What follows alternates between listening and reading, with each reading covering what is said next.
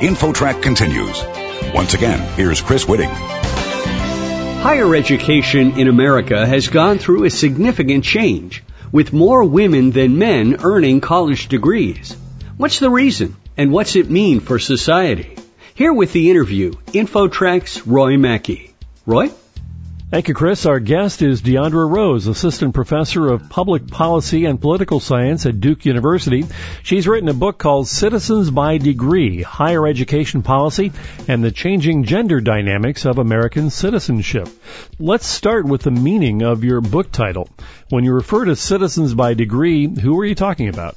So I'm talking about American women and the idea that by gaining increased access to higher education, college degrees, that they've been able to move into their roles as citizens more fully over the last 60 years.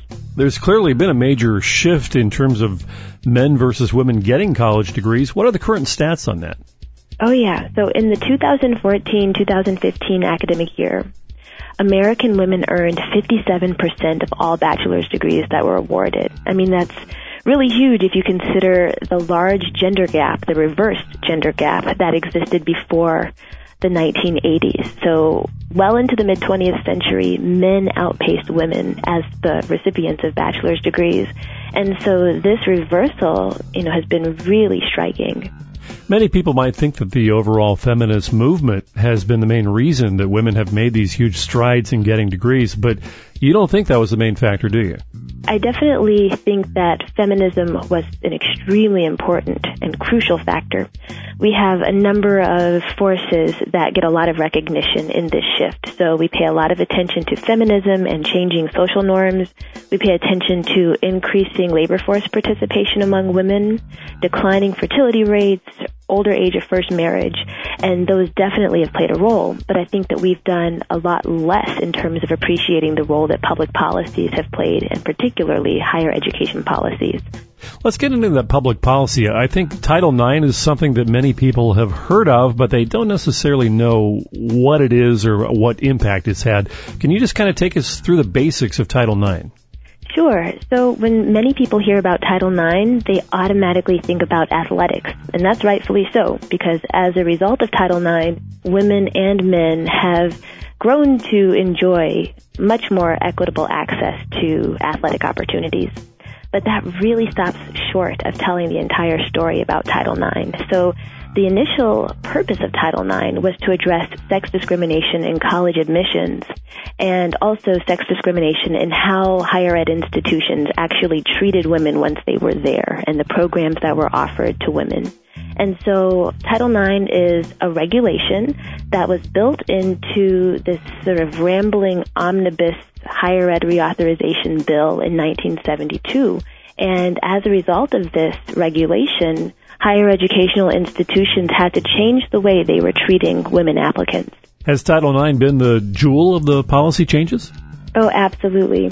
So it's interesting that before the early 1970s, it was totally normal for women to understand that they had access to fewer seats in colleges and universities. And so if you talk to many women of that generation, they'll tell you, I knew that if I wanted to go to college, I had to have higher grades than my brothers or my extracurricular, you know, list of activities had to be really stellar and that I still might not get in because basically women were competing against one another for a limited number of seats. And so Title IX changed all that. It said that colleges and universities could not use gender quotas to suppress the number of women that they admitted, and they could not actually, as many colleges did, outright exclude women. Our guest on InfoTrack is Professor Deondra Rose from Duke University. She's the author of Citizens by Degree, and we're talking about the major strides that American women have made in attaining college degrees today. You spent an entire chapter writing about the importance of the changes in financial aid and how that's made a difference for women. Can you explain that?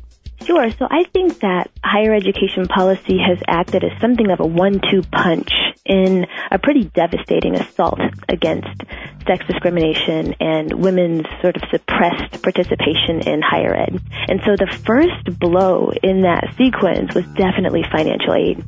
So before the mid 20th century, I'd say all the way into the 1940s and 1950s, if a family had limited resources and they were trying to decide how to invest in their children's higher education, if they had sons and daughters, oftentimes they would choose to invest in educating a son because the son was likely to become a breadwinner for his family.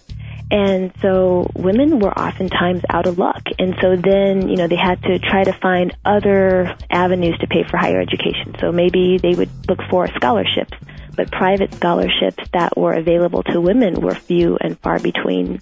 What's interesting is that the federal government was pretty hands off of colleges and universities until the mid 20th century. And so it was with the creation of the GI Bill in 1944 that the federal government even got into the business of doing broad reaching financial aid. And so it provided a lot of aid to the overwhelmingly male GIs who were returning from World War II.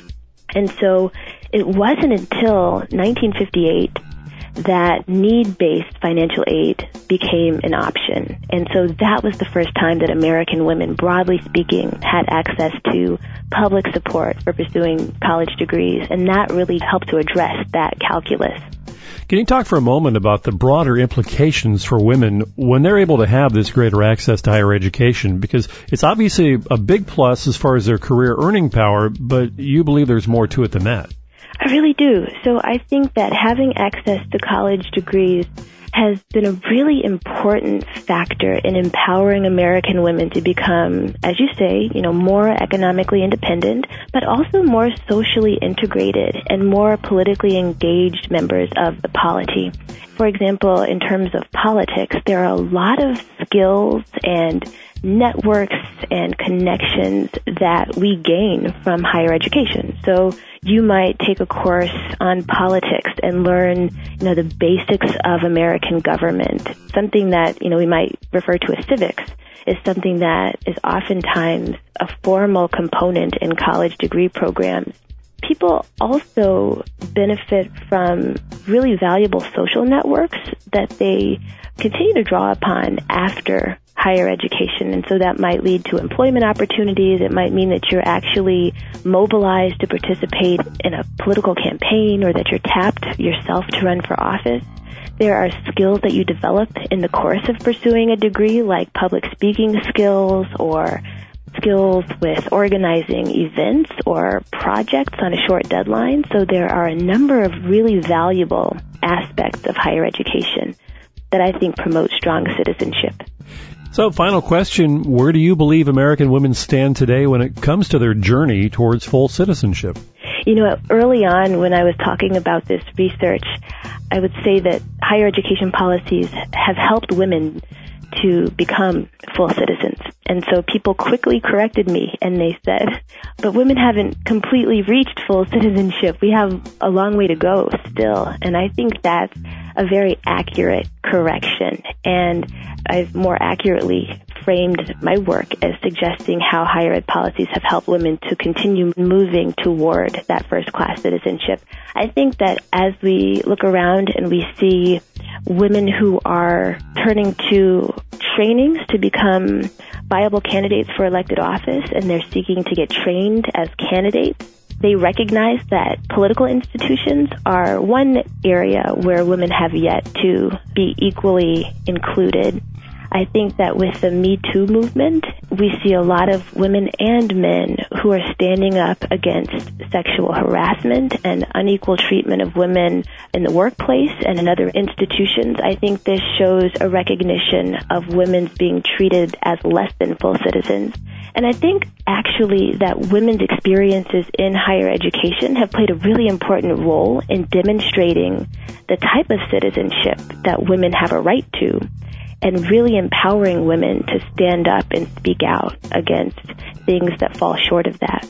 Deondra Rose, Assistant Professor of Public Policy and Political Science at Duke University, the author of Citizens by Degree, Higher Education Policy and the Changing Gender Dynamics of American Citizenship.